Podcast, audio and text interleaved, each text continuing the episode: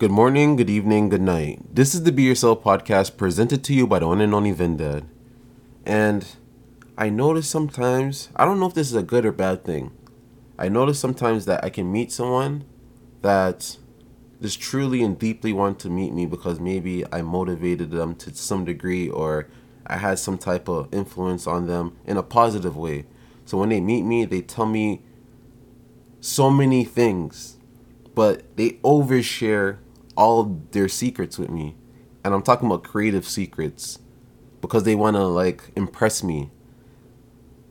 But I'm not saying that's bad because you just want to make an impression on someone that you actually you're happy to meet. And I have an understanding of that for sure because if I met someone that I always thought about and I actually got the opportunity to meet them, I don't know what I would do sometimes to make an impression on them too.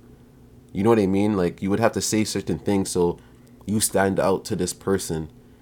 Say for example, I meted like I met Kanye West. I wouldn't want to make an impression on him, but I just don't know what I would talk about. But I would have to try to think about it and be like, oh, blah, blah, blah, so he has an understanding of me to some degree. But I wouldn't want to share all my secrets, my creative secrets, because then that person could take advantage of it.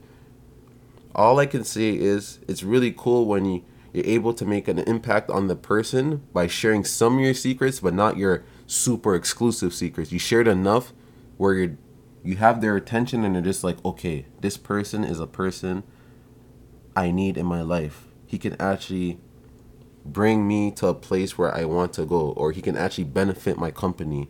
And if he's just telling me this, imagine what else ideas he could bring to the table you know but there's some people that say every single thing they have in them and then they have nothing else to share when they get the actual meeting after making an impression with these type of people.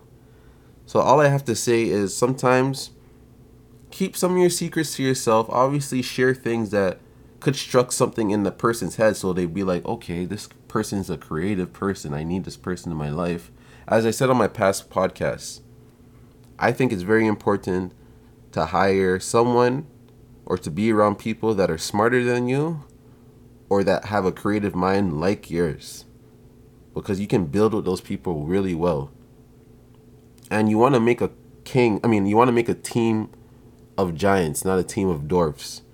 So if you want to just hire people because they're dumber than you, because you want to be able to push them around or stun on them or make them listen to you only, then it's not good. It's not beneficial to me. This is just me. I feel like hiring someone that's just as creative, creative as you, or more creative, or hiring someone that's smarter than you, is the key elements to building something better.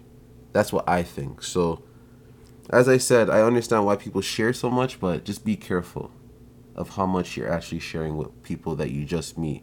You know, because man, sometimes you end up doing them a, fla- a favor more than you think and then you end up getting the short end of the stick.